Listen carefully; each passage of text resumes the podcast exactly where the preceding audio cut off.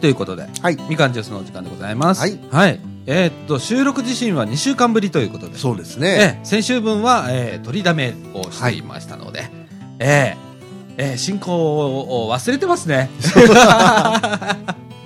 ねで、本日はですね、えーっと、2012年の3月24日土曜日、時刻の方は21時25分という時間でございます。また夜ですね。そうですね、はいようやくなんか雨も上がったみたいでね。そうですね。よく降りましたね、本見当まにし。たね。ねえ。ね。あの、ちょっとあの、雷も鳴ったりなんかしてた時間帯があって、遠くの方であゴそうですロかゴロゴロなんうーん。てね。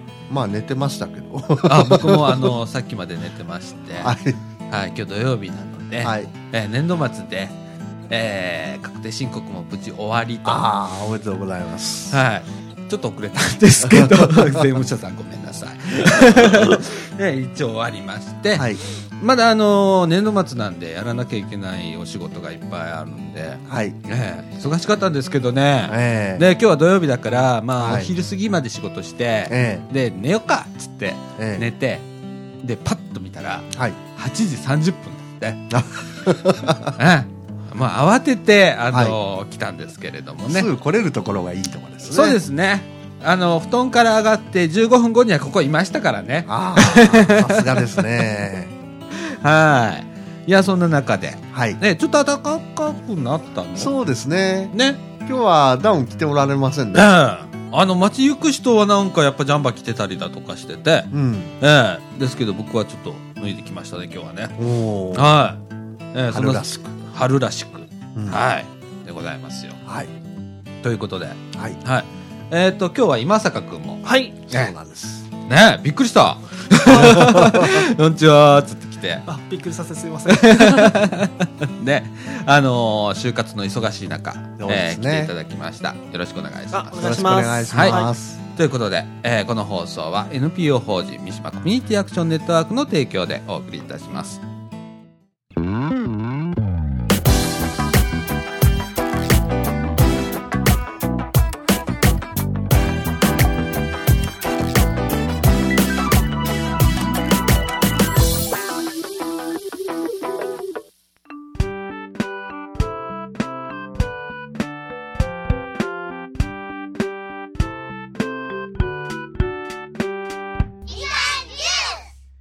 ということで、はい。はい。はいえーっと、今日何喋ろうかってずっと考えてて、ええはいえーえーっと、もう年度末ということで、はい。ええネタがつきまして、はい。ね、 ネタが尽きると、あーみかんジュースは、この、はあの、鉄分の多い、そうですせっねち。ゃん、おじさん二人がいますので、そうですえね。えあのー鉄道話。はい。ちょうどあのーえっと、16日だと思ったら17日だったんですね、ダイヤ改正。あー JR のダイヤ改正がありまして、いはいはいええ、あのーどんどんとね、あの、古い車両がはいなくなっていくと、はい。国鉄時代のね、はい。あの懐かしいブルートレインがとうとう大阪からなくなってしまうと。はい。ね。あーテレビで見ました。見ましたはいね、日本海、はい。ね、青森行きのはい。特急列車がとうとうなくなってしまって、はい臨時列車になってしまうということと、それから、えーっと、同じ北陸方面なんですけれども、えー、急行北国、はい。新潟行きがね、はい。これもなくなってしまうと。はい。はい。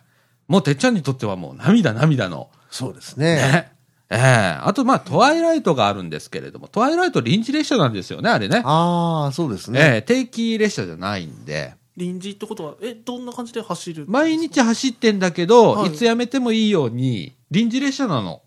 トワイライトエクスプレスって、あの、北海道行ってるやつなの、豪華なやつね。あれ、休みの日があるんじゃなかったですかい、や、一応毎日走ってんじゃなかったっけ一編成し、二編成しかないでしょ、あれ。あ、そっか。じゃあ、検査が入ったら、うん。ね。あ、うんでも時々なんかあちこちに貸し出してるよね。うん。臨時列車だ団体列車に使ったりだとかね、あートワイライトの車両は人気があるのでね、やっぱりね。なるほどええいや、そういうなくなったりだとか、あと、ええっと、うちのね、和歌山の白浜なんか行くところね、はい。ええオーシャンアローがなくなって、おおお。スーパークロシオなくなって、はい。黒潮一本になってしまったと。遅くなっちゃったんですかえっと、所要時間自身は、えっと、オーシャンアローの車両を使ってるやつは一緒なんですよ。はい。で、新車が入ったんですよ。はい。新車が入ったら遅くなったっていうね。うん。乗り心地は良くなったけど、うん。あれね、すはいっごいカーブが多い区間を走るんですよ。はいはい、和歌山。和歌山の方へ行くと。ときにね。すると、列車を傾けてね、走るっていう車両があるんですよ。振り子みた振いな。り子式の車両が。で、今回の新車は振り子がないんですよ。えだから、普通の電車と一緒なんですよ。特急列車と。はい。ね。えー、なんで、ええ。あの、カーブが、そう、早く曲がれないっていうのでね。ええ若干のあの、白浜行きとか、うん。そこら辺はスピードダウン。うん。で、やっぱりあの予想通り、えー新車は白浜止まりでしたね。あ、そうですか。ええあの、新宮まで行くのは、あのーえっ、と、今までだったら黒潮に使ってた国鉄型の車両ね。はい。ああれと、それからオーシャンアローに使ってたイルカさんみたいな。あええー。あれのみが、ええ新宮へ行くとうん。いう形で。ええで、まあ、本数は変わんないのかな。で、うん7月までにもうちょっと新車が増備されて、ええ。白浜行きは、えー、大体すべて、えー新車になるとなるほど。いうことでね、うんと。かね、まあ、いろいろ本当今回は、えー鉄道マニアにとってはですね、ええ。撮り、撮り鉄って言いますでしょあの、はいはいはい列車を撮る。はいはいはい。。ね、はい撮り鉄にとってはね、ダイヤ改正前めっちゃ忙しいんですよ。なくなる列車を撮りに行く。あね。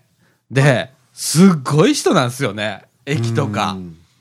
ねえ駅取りは簡単ですからね。ねえ、あと撮影の名所だとかね。ああ。もうね、い三脚立てたね、てっちゃんがいっぱうんい。。もうね、ホームとかは三脚立てちゃいけないんでね。ねええ。え、あの、手でカメラ構えて撮ってるんですけど、ものすごい人。大阪駅見られましたいや、見てない。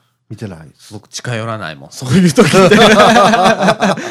最近ね、なんかちょっとマナーが悪いみたいで、鉄道マニアうの、ん怒号が飛び交うらしいんですよ。あー邪魔とかって。ああ、嫌ですね。うん、ちょっとね、昔じゃちょっと考えられないですけれども、怒号が飛び交うみたいなんで、ううんん。僕はあんまり近寄らないようにしてるんですけれども、ええあの、インターネットでいくらでも最近写真見れますんでね。なるほどね。ええで、そういうのがあったり。あと何が、なんか変わりましたっけうんあ。新幹線の300系がなんか。なくなったね。早いね。ゼロ系がなくなったのも最近だもんね。そうですね。ゼロ系、100系、300系ときましたのね。そうですね。で、500系が小玉になって山陽新幹線だけで走るようにはい。で今走ってますね。ねえ。で、残るは、えっと、N700 系と700系が、のぞみに使ってる。うん。で、今、すごいんすよ。うん。 JR 東海って、ええお金持ってるじゃないですか。ええどんどん N700 系化していって、えはいえ。 700系ってあるじゃないですか。一世代前ね。N700 系じゃなくって。光レールスターで使われてるやつです。そうそうそうそうそう。あの車両が、JR 東海で余ってるからっつって、はい JR 西日本に譲渡って、あげるって。ああ、JR 西日本にとっては、うん。ちょうだいちょうだいっていう感じですよね。うーん。ええ譲渡ですよ。あの、JR 九州のやつは来てるんですか大阪まで。 JR 九州の車両は、えっとね、 N700 ですね。 N700 と、それから向こうでは800系っていうのがあるんですよね。ええ。あれはね、えっと、最近になって、文字か小倉かまで、小倉だったっけはい。までの乗り入れで終わってるんですよ。ああ。っていうのが、えースピードが違うんですよ。あ、そうなんですうか。ん。そんなにスピードが出ないうん。んですよ。だから300件、300キロ運転ができない。あ、そうなんですか。はい。うーんなんで、えっ、と、285キロか275キロだったと思うんですよ、マックスがうー。んなんで、えっ、と、山陽新幹線って300キロで走れますんで、はい。ええ東海道新幹線が285キロか275キロですよね。 275ぐらいだったと思いね、ます。 275かな。ん275キロしか走れないんですよ。あ、そうなんですか。うん。それはもうね、ちょっと、えーなんだっけ、バラストうん。あのね、難しい話になっちゃう けど、線路の下にね、砂利を引いてんのね、東海道新幹線って。はいはい。先にできたでしょ。昭和30何年だっけ39年です。 ?39 年。ね。慌てて作って。うんえそのために、えー、とか、あとアップダウンが多いとかね、カーブが多いとかで、あーはい300キロ出せない。東海道新幹線って。今の技術ではね。うんで、山陽新幹線って割とストレートで、トンネルが多いじゃないですか。かなりトンネルだらけです。ね。で、コンクリコンクリート道床って言ってね、あのーバラストって砂利がないんですよ、基本的に。うーんあコンクリートの上にレールが引いてあるので、はい。頑丈なんで300キロで走れる。うんうん。頑丈な割には地震の時落ちちゃいましたけどね、落ちたね。 そういえば落ちたね。お 折れちゃいましたね。本当あれ、時間帯的に良かったよね本。当にいい時間帯だったんですよねい走いって言ったら悪いんで始すけど発のちょっと手前ちょっとぐ手ら前いですでしたからね。うんあれが本当にあの営業時間で通過してたらえらいことですからね。うんだって新幹線って止まるまで何分もかかりますからね。ええブレーキかけてから。ええねえ。いやー、あれは本当に落ちちゃいましたね、 本当にね。ええでも、あの、何いろんな問題あるんですよね、山陽新幹線って。うん実はね。あの、急いで作って、ええで、普通だったらコンクリートの、に使う、こう、砂利とかあるじゃないですか。はいね、砂とか。っていうのは山から取ってくるのに、まあ一部ね、ちょっと不正があって、えー海から取ってきちゃって、塩分を多く含んだコンクリート。うんということは、コンクリートのトンネルを作ったりするときに、はい。鉄骨使うじゃないですか。ああ。それが錆びちゃう。だから今、ボロボロ落ちてきてる。そのトンネルの中からね。うんとか、えっ、と、橋脚とかね。うそんんなとこからボロボロ落ちてくるっていうのがあって、必死になって直してんのよ。ねあ。そういうのがあるんですね。時代的にね、そういう時代だったっていうのもあってね。えでもね、僕思うんですよ。はい今新幹線作ったら結構長い時間かけて作るじゃないですか。そうですねあの時ってすっごい特艦に次ぐ特艦で、あええっという間に新幹線ってできてるんですよね。ええ着工から数年で、数年ですねスパンとできちゃった。うん今ね、作るって言ってから10年とかね、うんちょっとした区間でもね、あの時の、あ今こんなにね、建設機械が発展して、九州長かったですもん。できるって聞いてから。でしょ長かったですでしょでもおかしいと思わないだってね、昔は、その東海道新幹線だって、こんえっと、トンネル掘るのにダイナマイト仕掛けて手掘りしてたんですよね。そうですなのに、数年でできたんだよ。まあ、と、丹那トンネルはね、結構時間かけてやりましたけど、前線で言うと、結構短い期間でやったのオリンピックに間間に合わせるぞーって、間に合わせるためにおおってやってね。ええそれなのに、今こんなに近代社会になって、機械バンバン使ってやってて、昔より時間がかかるっていうのがね、やっぱね、あのー環境関係とか、労働安全とか、いろいろあるみたいですね。ねえ、24時間の特貫工事なんかしないもんね、今ね。しないですね。ねえ、うん昔はもう24時間やってましたからね。うん。ああ。でもすごい昔のそ人れって。と、昔の場合は、東海道山陽の場合は、もう、あの、需要が逼迫してたでしょ。ああ。もうダイヤがもう過密になって、それ以上運べないって。確か、東海道は先導計画ですよね。そうですね。うんだから新幹線なんですよね。新幹線なんですね。幹線の新しいやつ。新幹線の意味わかるわかんない。新幹線って字を二つに分けるの。新っていうのと幹線で分けなきゃいけないの。今まで幹線は東海道本線だった。はい。山陽本線だった。それが幹線だって。新しい幹線を作るから新幹線っていう名前なの。あで、みんな知らない。新幹線っていう単語に今なってるけど、もともとは違うのね。幹線だって。うん。だから、新幹線が単語になる前の僕、ニュー東海道ラインっていうの知ってますよ。そんな名前があったんですかそんなのあったんですよ。英英語で。英文。明がニュー東海道ラインだっああ、そうなんだ、た。うん。へー新幹線ってそういう意味なんだよえ。ーえーだから、えーっと、今だったら、それに引き継いで、あの、平行在来線問題なんて出てきてね。ええ。えーあの、新幹線作ると、沿線の在来線を、はいはいはいはい。。ね、えーっと、第三セクターにしたりだとか、廃止したりしなきゃいけないっていうね、JR から切り離しちゃいますっていうのは、幹線があるところを、新幹線作ったから、だから新幹線という名前が悪いんだよ、本当は。うんね、ほんなら幹線を切り離しちゃうわけよ。ええそういう言葉遊びがあるんだよね、役所の中にはね。ねえこうやったら、こう読み取ったら、鉄道ってちょっと面白くならない 面白い。面白いでしょ全然知らんこと。新幹線っていう意味とかね。うん。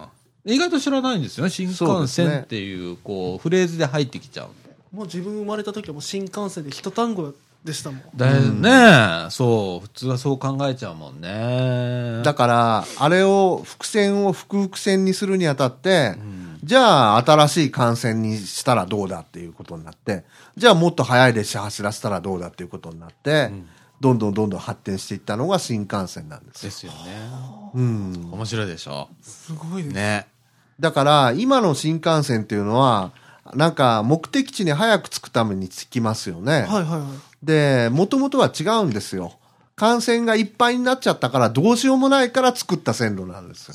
だからね、昔は、東海道、東京から大阪とか九州とか行くのに、昼間にバンバン特急列車、急行列車が走ってた時代があって、昭和30年代とかね、40年代とかね、ものすごいダイヤだったの。その、いっぱい走ってて、1時間に何本も急行特急走ってたんだから、東京から大阪とか、そういう時代があって、で、もうこれ以上もう無理って、走らすの無理って新幹線。まあ、とちょうど東京オリンピックっていう景気もあったので、ね、そうですね。作っちゃおうということでね。その前は、まあ、戦時中に弾丸列車構想って言ったんそうね。です。あ、なんか聞いたことあります、それ。弾丸列車構想。あのね、ここら辺だったら、えっ、と、兵庫県の、えー加古川バイパスっていう2号線のバイパスがありますね。はいあれって弾丸列車のために用事買収した年なんですよね。あ、そうな んですか。はい。そういう名残があったりするんおーですよ。ね。丹那トンネルとか、なんか弾丸列車の時にもう計画してて、そうです。あの、やってた先らしい行、ですね先行でね、掘ってた。うん。なそれも。ななんかあれですよね。ポンって出るみたいな列車なんですよね。弾丸列車って。ああ、あとね、いろいろあるんだけど、えっと、現実的に本当に考えてたのは、蒸気機関車だった。 やっぱり。うん。あの、ちょっと流線系のね、そうえーですね蒸気機関車だったんですけど。当時は、あの、軍が強かったんで、うん、電気だと、発電所がやられると動けないんじゃないかと。あうーん。で、石炭だと日本でなんとか賄えるんで、あー。戦時中だったんで、それでやっぱ蒸気機関車だったみたいですね。ねうん。すごい計画だったんだよね。満州の方までそう行そくうみそうたいなね、計画だったんだよ。う海の上走るんですか地下だろうね。 うん、壮大な昔はね、計画をこうする人がいてね。うんねえ。ねえ。本当そんなこんな話をしてていいのかどうか。 NPO 法 人が。 NPO 法人のラジオで、鉄道話。でも止めになるね、これね。そうですね。ええあのーあの、近く、まあ、ダイヤ回数の話からちょっと外れちゃいましたけれども、えええ。ーっと、例えば、えーこの近くのね、東海道本線あるじゃないですか。はい。あそこって、4本線路がついてるじゃないですか。ね。福々線って言うんですけど、福々線になるときに国鉄時代はテリトリーがあったんですよね。うん。内線は、昔はね、国鉄だったんで、鉄道管理局制度ってあったんですよ。例えば、この地域だったら、大阪鉄道管理局っていう管理局が、国鉄の中のね、下部組織があったんですよ。はい。そこが、この地域を担当するんですよ。で、えー本体、国鉄の本体、東京ね、の管轄もあったんですよ。だから内線ってあってね、4本レールがあるうちに、今普通列車と快速列車が走ってる内線があるじゃないですか。はいはい。あそこは大阪鉄道管理局の持ち物。で、外線は今特急列車とか貨物列車走ってるじゃないですか。あそこは、えー国鉄本体がテテリトリーだった。うんだから新快速とか作れなかったりしてた時代があって、国鉄時代はずっとそうだったんですけど、面白いですよ、そんな考えてたら。大鉄局ってありましたね。懐かしいですね。ねえ。今の、あれですよね。ヨドバシカメラのところが大鉄局だった。そう、大阪鉄道管理局だったんですあよ。ヨドバシカメラの場所が大。大鉄局前って言ってよくね、渋滞情報とかでやってましたね。ね。ありましたね。うん。そう。だから、あとは天王寺にもありましたね。鉄天王寺天鉄。局ね。ええあと、福知山、米子、うん。広島でしたね。うん。ええあったんですよ。日本全国にこう鉄道管理局っていうのがあってね。そこが地元の足を守ってたわけですね。今はもう死者制になってますね、JR なんて。ああ。ええあの、広島支社とかね、うん福知山支社とか。ええ近畿はなんか支社制がなくなって、ね、なんか近畿総括局かなんかなりましたけどね、JR の中で。あそうなんです大か阪支社とか京都支社とかなくなったんですよ。あ、そうなんですか。うん。近畿総括になりましたけどね。いろいろ調べてるでしょ、おじさんね。ね、鉄道マニアはね、奥が深いのよ。なんかもう職員みたいですもん。職員みたいになってるでしょ。そこまで調べる。面白いん。するとね、 列車の本数が増えたり減ったりする原理が分かってくる。うん。予測もつくのね。大体次のダイヤ改正でこんなことすんじゃねえって考えたらその通りになってくる っていうね。ね、予想屋さんみたいなことがそうね、ですねあるんですよ。うん。ね、今回のダイヤ改正の話、ちょっと戻りますけれどもね。はいええ普通列車が止まらない駅とかね。おー。ええとうとうできましたね。まあ前からは、まあ、すっごいローカルなとこではあったんですけど、はい。ええ京都府のね、綾部の一つ手前に山賀駅っていうのがあったり、焦りっていう駅があったりするんですけど、そこではね、ええ朝の3便、夜の2便ぐらいがね、ええ普通列車が通過するんですよ。普通列車しか止まらないのにね、ええ通過する駅ができちゃった。もちろん無人駅ですよ。無人駅なんだけどね。うん止まりゃいいじゃないですか。ね 普通列車が通過するって何事よっていう駅がね、JR 西日本管内ポツポツ出だして、あとは万端線うん。にも出ましたね、今回ね。このダイヤ改正で。うん。ねえ。いや、あのーこれはね、一つのね、あの、JR からのね、警告なんですよ。ねえ、駅なくすぞという一つのね、警告なんですよ。乗れよと。乗らなきゃこうなるよっていう。はいうん。そうやって電車って、あの、なくなっていくんですよ、どんどん。乗る人が減るから、通過するわけじゃないですか。で、それでも乗る人がもっと減ったら、今度駅なくなる。で、もっとひどくなったら、鉄道そのものがなくなる。はいあ、線路を。うん、だって赤字だったらやめるんじゃん。うん。まあ今や JR だって国鉄じゃないから、私鉄じゃないですか、あれってね。はい民営化したわけだから。だから収益が上がらないところはいくら公共交通機関って言ってある程度の責任を持って運営してる路線であっても、赤字を叩き出してたら、やっぱりやめちゃうとか、バスに代替しちゃうとかってなあ、っちゃバうスへよねの。譲渡とかですか。うん。なっちゃうよね。あとは三石になったりするよね。うん。三石になったら何になるかっていうと、結局のところは地元負担だよね。税金使うよね。うん。うん、市町村だとか、まあ、県市町村だよね。そうですだよね。ね。で、大体あのー今、三石のほぼ全てが赤字ですからね。うはい。ん。ね、地図急行みたいにあの、ちょっと儲かってるところっていうのはまたちょっと別ですけど、うん。ね、あれ何でしたっけあそこ地図急行走ってんのは。えー、スーパーハクトですあ、か。スーパーハクトね。はいスーパーハクト一本で儲けてるっていうねで。も特別列車みたいなそうです観光列車ですかうん、そうじゃないんだけど、特急列京車都まで来てるスーパーハクトっていうね、はい鳥取から京都まで来てる車両があるんですよ。で、それを使って儲かってる。だから地元の普通列車は大赤字叩き出してるんだけど、えー鳥取から大阪まで来るの、その列車を、国鉄の車両、国鉄じゃない JR の路線も走るじゃないですか。はいそこは車両自身は地図急行の車種車両を使ってるのね。だから貸し出しっていう形になるわけよら。はいはいはいはい。それで収入が入ってくるし、賃料がもらえるんですねう。んあ、ーで、あとは、乗る人がやっぱ多いから、ほんで特急列車走ってる特急料金入ってくるじゃないですか。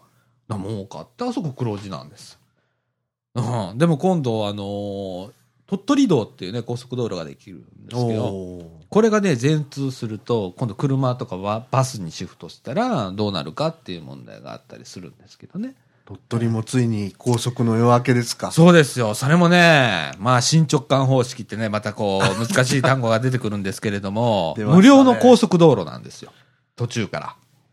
え社会実験で行われてたあのじゃないんです制度じゃなくてじゃなくてね、えーこれね、最近ちょっと流行りなんだけど、はいえーっと、高速道路作るのって、今まで全部税金で、国からの税金で、国が指令して作ってたじゃないですか。はいで、それだったら税金がちょっと追いつかないよっていう人が出てきて、まあお役人がね、言って、新直感方式っていう高速道路ができた。これがね、ちょっと癖もんで、えー地元にちょっと負担してねって。ちょっとっていうのは3分の1なんだけどね。はいえー、3分の1負担してねって、その代わり無料にするよって。で、高速道路並みの、まあ、4車線はない。だから、行き違いの2車線なんだけど、の、えーものを作るよと。で、言って、え3分の1、えー地元に負担させるのね。でも結局のところ、地域交付税で3分の1戻すの。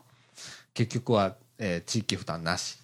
っていう、すっごく、僕はあれを高速道路って呼んでないんだけど、あれを高速道路ってあの国では制定してるんだけど、僕はあれは高速道路と呼んでないんですよ。うん。ね高速道路っていうのは、えーもうだってガソリン税払ってんもんね。うん。車乗る人。ガソリン税でくる、あの、道路作るんだから。あの特定道路財源とかですねそうそうそうそう、特定道路道路財源を使って国道を作ったり直管国道を作ったりやってるわけじゃないですか。ね地元に負担しててでもこっそりね地域交付税で戻すんですそれを。あでもみんな知らないじゃないそんなこと。ね、でそんなことをして道路作ってするじゃないですかほんならそこに大体並行して鉄道走ってんだよね。 ほんなら車にみんなシフトするじゃないですか。車にシフトすると鉄道使わないじゃないですか。だから鉄道が錆びれていって廃線になる、追い込まれるっていうね。ええね。うん。これはまあ前からこのラジオでも何回か取り上げましたけれども、ローカル線問題でね。ええだからね、あの地元の人も考えて使わないとダメだよっていう、うん、もんなんだけど、そう、何の話あ、鳥取の話をしてたん鳥です取のね。話ですね。鳥取だからで途中からその新直管方式で作って無料なんですよ。えーすると高速バス、大阪から鳥取へ行く高速バスって今でもあるんだけど、結構安いバスって、うん高速バスって。あ結構使いますもんうん。ほんで、今まで時間がかかってたりだとか、例えば揺れに弱い人が、ね、えー鉄道を使って、スーパーハクト使って、鳥取行ってたわけじゃないですか。でも、これ、高速道路だと揺れないじゃないですか、そんなにね。で、より早くなるじゃないですか。料金も変わんな、あの、安けりゃ、そっち使うじゃないですか。んなら、どんどんと、こう鉄道がやばくなって、地図鉄道も先どうなんのかな、みたいなことになるじゃないですか。あほんで、白浜でもそうなんですよ。白浜今ね、1時間に1本バスで出んの。大阪駅から。うんで、2500円。あ安正い規で言ったら2600円。はいうん、片道ね。安いでしょ ?2600 円で白浜まで行けんだよ、大阪駅から。1時間に1本出てんだから。で、えー、片や JR が5000円、6000円するんですよ。あー片道ね。で、時間で言うと JR が2時間半、バスが3時間半。うわー微妙でしょバス使うでしょがバス使いますねう、ん。で今どんどんどんどん JR の利用者が減ってんの。ね、それはなんでそそうなったかっていうと、高速道路がどんどん伸びたのね。あの、南の方へね。で、今本当白浜のすぐ手前の田辺っていうところまで来たからバスが通ったのね。昔はなかったんだからバスが。ええそれが高速道路ができたから高速バスができたと。なので JR 使う人がどんどん減っていく。ね。うん。こういうことが起こるんだよね。うん。ええだから今 JR は困ってんの でもうまいことやってんのが JR うまいなと思うのはね、白浜行きのバスね、地元のバス会社と JR 西日本バス、あ JR バスですか JR バス、はい共同運行やね。あーだからまあ痛み分けしてんのかなとなるほどねいう感じがする。ちゃんと保険かけてんのよ、JR もね。う。うんん。ね半分、えっと、半分が JR、半分が地元の名工バスっていうバス会社がやってんだけどね、えー共同運行して。うん。ねこういうのが現状ですよ。うんねえ。総合的に考えながら交通政策って考えないとダメですよね。そうですね。だから国土交通省のちょっとダメなところっていうのは、うん。縦割りなんですね。飛行機は飛行機で航空局ってやってるし、うん例えば、あの、道路は道路局がやって、鉄道は鉄道局っていうところがやって、うんバスはなんだっけバスはなんか自動車部か。うん自動車局っていうとこがやってて、全部別々にプラン立てるの。だから総合計画じゃないんだよね。だから、道路、道路局は道路、まだそそれも権力関係があってね、道路局がやっぱり圧倒的にでかいのよ。鉄道局なんかちっちゃいんだよね。うん。もう自動車局になったらもっとちっちゃいけど、もうそういう力関係があって、道路どんどんどんどん作ると、鉄道がどんどんどんどんちっちゃくなっていってっていう。ね、でも、田舎とか行くじゃない。田舎で、車運転できる間はいいじゃん。これお年寄りになって、これ福祉の問題にもつながるんだけど、例えば80、90になってね、車の運転ができないってなったら、公共交通機関に頼らないといけなくなるじゃん。だけど、田舎行ったら、ないじゃん。足が。ないですねうんそれってすごい問題じゃん。僕今そこに一番警鐘を鳴らしてて、だから公共交通機関を、でつまりバスと電車っていうのを育てないとダメだよ。田舎は特にって。乗らないから走らさないんじゃなくって、乗りやすく使いやすくして増やさないとダメだよっていうのをね、ずっとラジオでも言ってるし、コミュニティバスか乗り合いバスみたいなそう形ですよねあとデマンドバスって言って予約しないと走らないバスってあるのね、あーはいい、いじゃないあの時刻表は作っとくのよ、でも予約しない限りは走りませんよでいいんだよその方が効率いいもんね路線はいっぱいあるけど走らなくてもいいんだよね今今のあの固定的な考えだったら時刻表通りに客が乗ろうが乗ろうまが走ってるわけだよ無駄にねだから赤字叩き出すわけであ少しでもその赤字を減らそうと思ったらそういうやり方だってあるわけじゃんそういう福祉の考え方っていうのも一つあるのかなと思うのね例えばどういうところどういうバスに乗っても必ず、えースーパーだとか病院にようるん巡回バスを作るとかね。で、必ず駅っていうのランドマークがないと、駅まで行ったら乗り継ぎでバスがどうにかなるとかっていうね、交通のセンター作らないとダメなのね、やっぱり。うんそれは昔は駅だったわけよ。ね、駅前にバス停がいっぱいバーっと並んでて、乗り換えができたりできた。そういう仕組みをね、もう一回再構築しないと、これからの高齢化社会になって、どんどん免許をね、今返還したりする人いるじゃない。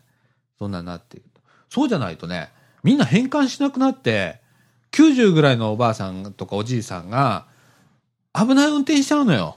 うん結局のところ、交通事故が増えるのよ。うんね、そっちの方が問題じゃん。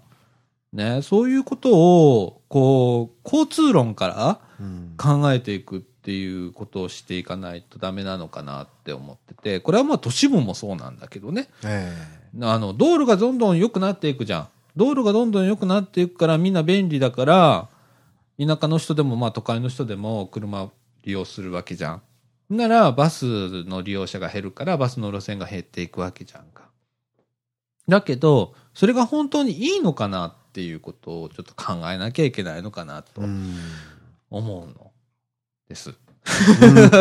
これがまあ交通論の基本かなって思うのね。うんうん、使っていただけるっていうことと、それからこの先何十年後のその高,、えー、と高齢化社会で使える交通網っていうのをどうやって維持するか、それから発展させるか。ね、田舎の方なんたらもう衰退してなくなっちゃってるんだから今から作っていかないとダメじゃんかそういう社会を、ね、公共交通機関を使える社会を田舎こそ作らないとダメなんだけど、そうじゃないじゃないね。うん。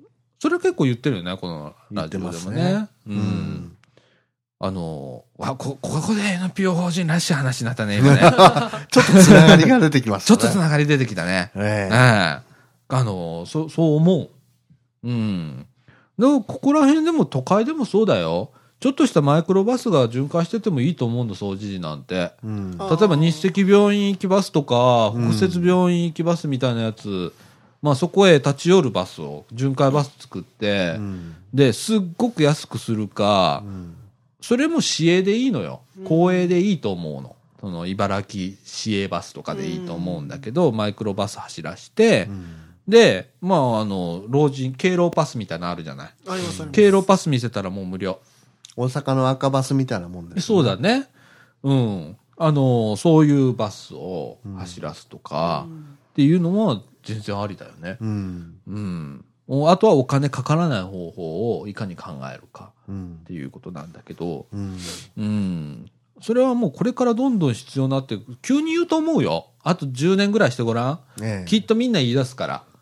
うんあー田舎の方で。うんですね足をなくした、うんね、あの、お年寄りがいっぱい出てくるんだから。うんそれが急に都会出てくるとは思えないでしょ田舎に住んでる人が。ねえ。だからね、きっと出てくると思う、そういう話が。でも、その時には遅いんだよ。うん今から考えて、構築して、今でもなくなりそうな鉄道いっぱいあるわけだから、ねえ、うん今から話をしてみんなで使おうと。ね一つの市町村だけじゃダメなのよ。あの、鉄道っていろんなて市町村をまたいで走ってるから、一斉の出でやらないとダメなんだよね。その沿線住民が、うん自治体が。そういったことを沿線住民協議会みたいなやつ、まあ、あの、えー和歌山のね、規制本線でもあるんだけど、そういう協議会が、まあ名前だけど動いてないわけよ。うん。ね、あのちゃんとかん考えて一斉の出てやりましょうというようなことをねちょっとやらないとねうん。いけないかなと、そうですうね。ん、思いますね。ううんん。どうですか竹中さん。いやーそれは思いますよ。うんこのままだな、このままですと、全国がこう、限界集落みたいな感じになってきて、うんそういう事態っていうのはあり得ると思うんですよ。うんうん、でやっぱ移動権の確保っていうのはね、大きい問題になってくると思います。うんう、うんんねえどう思いますうん、いや限界集落は本当に今増えつつあるうん最近やってやっと取り上げられてでもそれうん前から問題になってたのはもうみんな知ってることなんで、ううんん、でもあのほれ僕らがイメージしてる限界集落っていうのは本当の山奥じゃない。本当の山君ですねでも、例えば、そうじゃないところ、そうそうそう意外、と、こう、役所があって、その市町村の中心部であっても限界集落だったりするのよ。実はね、バスが走ってなかったらね、何もならないわけですから、その限界集落の意味が変わってくるんじゃないかなと思って、定義がすごく広くなるんじゃないかなと思うのね。うん、これはちょっとね、私実際あのー親戚の家に行こうと思って、うん、で何の予約もなしに行こうと思ったんですよ。うん。たらその前日からバスの運行が廃止になってました。あで、歩いて登ろううと思ったけど、歩いて登れない、信州の稲荷のところで、はで、あるんですよ。下、ビュンビュン、あの、高速も走ってるし、うん村役場もあるし、い。ううん。でも、そんな何千メートルっていうか、うんこう階段状になってるところだから、うん。登れないんですよね。で、私、車の免許持ってないですから、事実上行けないんですよ。あバスがないとね。あ。ううん。ん。そういうところがね、いっぱいあってね。いっぱいあるみたいですよ、そういうところが。そう。だから免許を持ってる間はいいけれども、そうですねうんこうね、どうしてももう体が衰えていって、車を運転できないね、年になってくると。バスもない、タクシーもい。ないという。ね。うん。あと郊外に行けば行くほど病院ってうん。なんか市内とか町場じゃなくてちょっと離れたとこ離れだたとこ、そうそそううそうそそううそうそからう。絶対車じゃないといけないっていう、ね、うんだから田舎へ行くほど、すっごい広いんだよね、駐車場が。う んね。うん。そういうことが起こっちゃうんでね。あの、空き地の確保っていうのは、基本的に、あの、自分たちで確保はしていかないと。あの、声を上げたりだとか、それから実際に乗るっていうアクションをしたりだとか、していかないといけないし、僕一番思うのは、役所何してんだろうなと思うの、田舎の役所って。うん。ね。乗らないんだかうら、ん今ね乗る人がいないしみんな車を移動してて車選択してんだからうんみんなの選択は車なのかで終わっちゃってるじゃないですか、ねねえじゃなくて車を使わないでいいようにするにはどうしたらいいかっていう考え方で10年後20年後考えていかないといけないんじゃないかなって思うのね。うんうん、それがどうもあの交通行政の考え方って、うんえーとりあえず道路役所も道路欲しいっていうし、うんうん、都道府県だってねうん道路くれっていうしうんで道路作っちゃうでしょうんでやっぱり人間だから目先のこと僕もそうだけど目先のことしか考えないから、うんああ道路便利なんだねってうん車使っちゃおうっつって車使っちゃうわけじゃないねだから公共交通機関がどんどん使われなくなってなくなっていくっていううんね、考え方がちょっと逆なのかなと。だから10年先はどうなるのかなっていうようなことを 考えて、今から交通政策って今度は考えないとダメだし、福祉の人もそうだけど、福祉の人もなんか、よくあるじゃん、あのー何えー迎えに来たりするバスとかあるじゃん。あの、デイハウスとか。はい。はいはい。ね。送迎バス。送迎バスがあるじゃんか。そういうなのも公共交通機関にしてしまえばいいの。と思うのね。だって一つの施設でそれを、その車を運営するってすごくもったいないじゃん。だって、来る時間決まってるし、帰る時間決まってて、その間はその列車両使わないわけじゃん。でしょ朝、朝迎えに行きます。夕方送りに行きます。その間、その車はどうやってんのって言ったら止まってるわけじゃんか。それも公共交通機関にしてしまうと、うんその間使えるわけじゃん。うん。他でね。そういう使い方をしないと、田舎では多分成り立っていかないのよ。それぞれ、えーそういう福祉の施設が車を買ってとかうんしてて、えー無駄なその空車時間を置いてたらすごくもったいないじゃん。だからそれは役所がやりゃいいんだよ、本当は。うんって僕思うのね。で、えー昼間だからその車空いてんだから、その分、路線バスに使えるじゃん。まあ特殊な車両もあるかもしんない。ベッドがついてるとか、あるかもしんないけど、それ以外の車種車両は使えるわけでしょそういう取り組みも福祉の側から、もしね、福祉の仕事疲れるんだったら、うんうん、そういう声もちょっと上げてほしいかなと思ったりだとかと田舎へ行くと特にね。うん、だからすごいその考え方一つで随分変わると思うのね。うん、僕、あのーずっと某警察病院に通ってたんですけどね、はいバスで。はあそこ、朝とか見てるとい。う、ん、通学バスのレッシュラッシュがすごいじゃないですか。はで、あんなのもこう取りまとめてね、い。うん、病院のバスもそうですし、うん、で、うん見るからにそういうデイハウスとかの送迎バスも来るし、うん、で、ああいうのもね、貞岡さんおっしゃってるように取りまとめて、うん、一つとして運行できるんじゃないかなっていう気はしてたんですよ。そうだね。う。うんん、あのーやっぱりね、ロスが出るんだよ ね。ええね、個別にしちゃうと。 ええ病院は病院、大学は大学、ええね。そのロスをいかに減らすかっていう、こうコストダウンの方法とか、その部分空いたものを別に使えるわけじゃん、可能性として。そういう発想の仕方っていうのが必要なのかなと思うのね。うん、そうじゃないと、いくら道路良くなっても渋滞するよ、そら。うんって思うのね。 個々がやるんだから。ねえ。僕はそう思うけどね。それから、その、もっと使いやすい、ちょっと買い物行くのに、使いやすい料金形態。あ ー田舎へ行けば行くほどバスが高いのね。そうですうね。ん。大阪だったらまあ200円出したらの、僕200円でもバス高いなと思ってんだけど、うんワンコインで、ワンコインイコール100円なんだけど、うん100円で乗れるバスっていうのをね、もっとこう、広めていったら、まあ、もっと使う人増えるんじゃないかなと思って。福岡市内なんか100円ですね。あ、そうなんですか。あですよね。ああ、そうなんだ。うん、ね。九州はバス発達してるんでね。ああ、言うおっしゃってましたね。うんあの、大阪市でも赤バス100円ですよね。赤バスは100円です。ねうん。僕ね、ああいうワンコインバスみたいな感じ。うんあの、広島でも、その路面電車が一時期試験的に100円で走ってたりしてたことがあって、すごく乗客が増えたんですよ。うんうん、100円で走らして、だから200円で走ってる時に比べたら、倍に乗客しなきゃいけない。だけど、倍にするにはどうしたらいいのかなって考えなきゃいけないんですよ。うんうん。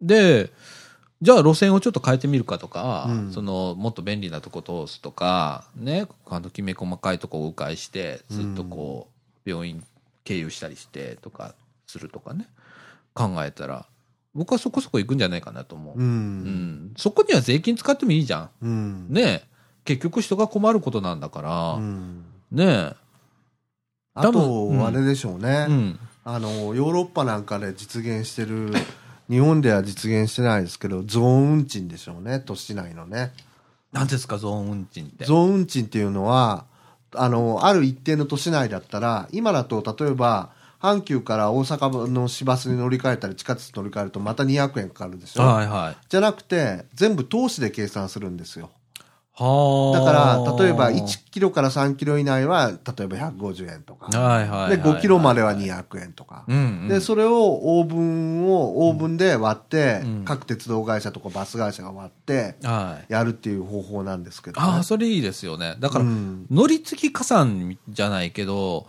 その、例えば、大阪から、た例えば、総除寺から、えーっと、日本橋とかええ行くときに、阪急通って途中から、えー大阪市営地下鉄になるから、初乗りになって200円加算されて、急に高くなるじゃないですか。それがないんですよね。そうなんです言よっ。たら、全部が、えーキロ加算でいくかキロら、加算でいくんですよ。ああ、それ別に僕すっごい正しい考え方だと思うのね。うん。うん。あのー急に高くなると、すごく、 ね、そうなんであ す。れじゃないですか。そうなんそですこら辺うまくやってんのが、うん千里中央から、うん。えー江坂までの北大阪急行。はい。あそこ初乗り80円なんですよね。ああ。北大阪急行って。神戸高速とかも確かそれぐらいですよね。ああ、そうなんですか。えね、そうなると、例えば、えー梅田とか難波から御堂筋線乗るじゃないですか、はいはい千里中央まで行くのに、そんな割高感ないのよ。安いから。ね、そういうイメージですよね。え。ええ。まあ、それが言うたら積算で、まあ、キロ加算するっていうイメージですけど、そうなのよ。高いんだよね。だから経営主体が変わることによってうん不利益を被ることがない、うん。うん、要するにどこの会社がやってても、うんあの公共交通機関として見なしましょうとうん。いう趣旨ですよね。そうね。うん、うんそういう考えとか、すごく柔らかい頭の使い方をして、その、例えば、目先のね、例えば、えっと、阪急の初乗りと、えっと、多分、近鉄の初乗りだったら、近鉄の方がすごく高いと思うのよ。はい、同じ、例えば20分ぐらいの距離乗ったとしても、ええこの間近鉄ちょっと乗ったんだけど、うんすごく高かったのよ。400いくら だったんだよ。20分ぐらい9個乗って。で、それだったら、阪急だったら、ちょうど茨城ぐらいだったら260円ぐらいじゃないですかそ。れぐらいですね。ね。で、その、値段差があって多分折り合わないと思うのね。そのキロ加算っていうのはね。うん、で、その時に何を考えないといけないかっていうと、それで乗客がその鉄道会社増えると思ったら、それで納得できる考え方を経営者持ってほしいんだよね。そうなんですよね。ねそこなんですよね。うん。最終目と目的は何か、うん少子高齢化で人口も減っていくっていう中で、今、鉄道会社都会でもね、乗客減ってんのよ。うんね。じゃあ、それが少しでも、その、増えるようにするにはどうしたらいいかって考えると、そういう施策があるわけよ。その、竹中さんがおっしゃったようにね、キロ加算にすると、ね、ええー乗客は増える。安くなるんだから。で、最終的に鉄道会社としてはメリットがあるっていう考え方まではいかないのよね。この日本っていうのはね。え。うん、で、それが10年先、20年先見たときに、やっぱこの方式にしといたらよかったよっていうようなね、考え方がなかなかないんだよね。そこがちょっとね、悲しいよね。ゾーン運賃とあと、LRT なんて今言ってますけどなんか新しい路面電車じゃないですけど、あーはいはいはいでヨーロッパなんかだったらあともう一つは車掌制度をもう取っ払っちゃったんですよね、はいはい。自己申告制にして、うん。でオーストラリアでもそうだったんですけれど、うんたまにあのー監視官が回ってきて、うん切符持ってないと、うん目の目の束飛び出るほど取られるらしいですけれど、うんうんするとこう今のワンマンバスだと、うん出口と入り口が1箇所ずつしかないじゃないですか、で降りるときとか乗るときとかどうせ混みますよね、うん。そうじゃなくて何両連結でももうフリーになるわけなんですよそれね、今ね、広島電鉄がやってるんですよ、試験的に。あーそうですかうん。あのーえっと、4両編成かなええの、あれで、車掌乗ってないんですよ。フリー。だから、不正はできる。けれども、そこら辺は、まあ、理性だよね。うん、ね、人間の理性を信じてやりましょうと。その分、まあ、その安い料金設定を維持しましょうっていう考え方なんだけど、そういうのもね、うん、だから、いろんな考え方があるの、その、公共交通機関を維持するっていうの。で、例えば、車使うよね。車使って道路走るよね。だけど、これってね、誰も利益にならないのよ。あの、使う分には。だって道路すり減って、税金使って、また直すだけだから、そこからお金を生むわけじゃないわけよ。ね。でも鉄道っていうのは雇用もあるし、とかって、あのー利益あんだよね。ええね、だって車バスまあバスも走るけど、まあ、自家用車だとトラックが走るうん。ための道路みたいなのと普通の人ね老老若男女、が乗れる、でうん公共交通機関どっちの方が利用価値あるかっつったら公共交通機関なんだよねうん。うん振り向けていこうよって思うんだけどねうん。うんまあ使いやすい世の中そうですに、ね。日本全国がなんないとうんって思っててね。うん、都会は便利じゃうんん。都会便利だから電車みんな乗るのよ。うんねえ、大阪市内にあの車乗っていくやついないじゃうんん。買い物に、阪急百貨店にうん。車で行こうなんていう人いないじゃん。絶対ないです。それなんでかっつったら、電車便利だもん。 ね。そういう社会じゃないじゃん。それと、ね一旦できたその鉄道とかそういう、まあ道路もそうですけど、うん。資産ですから、うん。一旦あれなくしちゃうと今度復元まですごい時間がかかかるんかでりすますよねね。。うんだからその辺の資産価値もどういうふうに考えるかっていうことですよね。そうで。すね。そうなんですよ。まあ、必要な道路はあるんですよ。ええ。あの、和歌山でも、やっぱりあの津波が来たら42号線っていう国道しかないんで、あとはあの、こえっと、今、紀伊田辺まで来てますけど、そええの高速道路が。でもその先は42号線1本で沿岸部を走ってて、海沿い走ってるから、津波がザッパーンって来たら、交通が寸断されるし、ね、規制本線しかないから、鉄道も。うん。そしたらもう交通寸断が起きて、広い範囲で孤立状態になるっていう、まあ、命の道なんて、あの、高速道路のこと、和歌山県では呼んでるんですけど、そういう道路は必要だけど、ええ。その使い方だよね。そうですうね。ん。それはちょっと気ぃつけなきゃダメかなとは思いますけどね。うん。ええいやー、そんな感じですよ。めっ ちゃ喋ってるじゃないですか。僕、あの、帰ってカットしないとダメですね。前半のあのー鉄道話のちょっといらん部分ちょっとカットして。はい。ええ岩坂さんすいませ んね。ええであの、でもね、福祉ってね、その、僕、交通も福祉だと思ってんの。うんある意味。うん。で、交通弱者っている限りは、いそれも福祉だと思ってて、で、その広い視点で、やっぱこう、交通学学んでる人だとか、福祉を学んでる人も考えないとダメなのかなと思ってて、うん。ね。そうですうね。ん。ですよ。うん。私、その、前も言ったかもしれませんけど、ニューヨーク行った時に、うん。地下鉄が走ってるのに、24時間走ってるのにもかかわらず、うん。市内にバスを走らせてる理由は、うん。そういう交通弱者の人のためもある。うん。犯罪も昼間バスだと起こりにくい。うん。そういうのもあるし、うん。それとか、スタッテン島って言って、まあ島があるんですけれど、ニューヨークに一つ区があるんですけど、はで、そこに行く橋と海底トンネルがあるにもかかわらず、フェリーが、い。うん。まあ有料だったんですけど、無料になったのも、うん。その移動の権利を求めて、こう、ストライキとかやって、無無料にさせたという、う。うんそういうようなことを聞いて、うんああ、交通弱者とか足の移動権っていうのをん。大事にしてるところもあるんだなっていうのをそうですね。あの、日本人のうん。中で、えっと、交通って与えられたものなんですよね。うん。その、道路ができたから使う。鉄道ができたから使う。なくなったらどっかへシフトするっていうのは全部与えられたものの上で動いてる。で、割と海外って、住民がここにこれが欲しい。こうして欲しいっていう声を上げる。うん。でも日本人って割と 無関心じゃないですか。うん。なくなったらじゃあどうしようってなるじゃないですか。そうですね。その考え方を少しちょっと改めないと根本は治んないかなっていうのもある。うん。うんあの、さっきのね、アメリカの話もそうですけど、うんアメリカはもうもうあの自己主張の国ですから、うん割とこう声を上げて、うん。ね、こうしてくれ、ああしてくれっつってうんやるじゃないですか。日本はそういうところがあんまりない。うん。ね、みんなおとなしいですから、僕も含めて。う僕、んおとなしいかな。いやわー。かんないけど、あの、そういう声をどんどん上げていかないとダメなのかなっていう。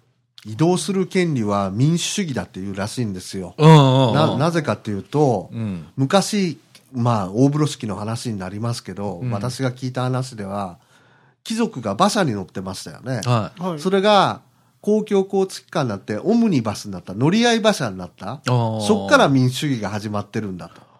はあなるほどねううんんん。面白いねでもそれねうん。うんうんうんみんなが利用できるようになって、うんそれで変わったんだと。うんうんうん。そうですねその公共交通機関の基礎ってそういう部分があるよねうん。その限られた人が利用できるのは公共交通機関じゃなくって、例えば道路だったら車持ってる人とかしかあまり利益ないんだよねそこにバスが走ってなければもうもうもう完全にそれは自家用車持ってる人のためのものだから、うん、そういう意味では誰もが乗れるバスとか公共交通っていうのをどれだけ大切にしていかないとダメかっていうのはあると思いますよね。そうですうね。んそんな感じですよね。はいすいません。長々といや、もう55分分喋ってますね。はあい。ということで、えはいーっと、あ最後はなんか交通行政のお話になっちゃいましたけれども、あ。はい。あのーそうですね、僕らこう都会にいると、はい。割と、そういうなのは、えー便利だから、うん意識せずに割と使えちゃうじゃないですか。特ええにまあ僕ら掃除時の駅前なんか駅前に住んでますから、はい特にそうですよね。うん駅が徒歩圏にあってとかっていうと。でも、あの、田舎へ行くとそうじゃないよっていう。うん。うん、そういうことと、これからはやっぱこう、住民が減っていく、うんあの、いったら人口が減っていくっていうことは、イコール、自分たちが都会だと思ってたら、そうじゃなくなったとうんうんうんいうこともあり得るんだよと、うん10年後、20年後どうなるかっていうところを考えていかなきゃいけないのかなと。えええそう思う今日この頃でごえざいまなす。るほど。はい。綺麗にまとまりました。はい、ありがとうございます。はい。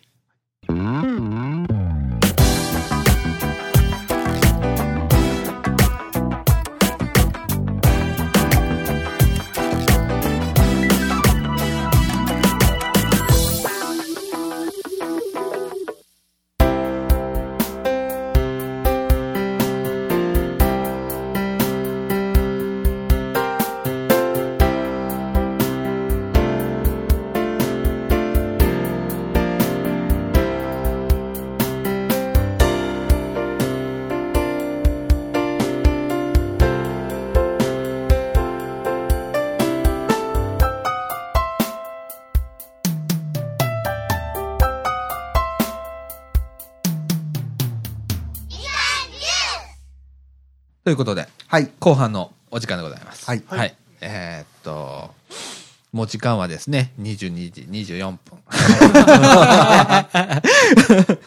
ね、えーはいです。えーっとね、もうあのー新年度に向けて、えー新コーナーということよりは、初コーナーですよね。おね。えーあのーちょっとね、面白い、あの、ツイートがありまして、まあ、エムネロおばさんはい。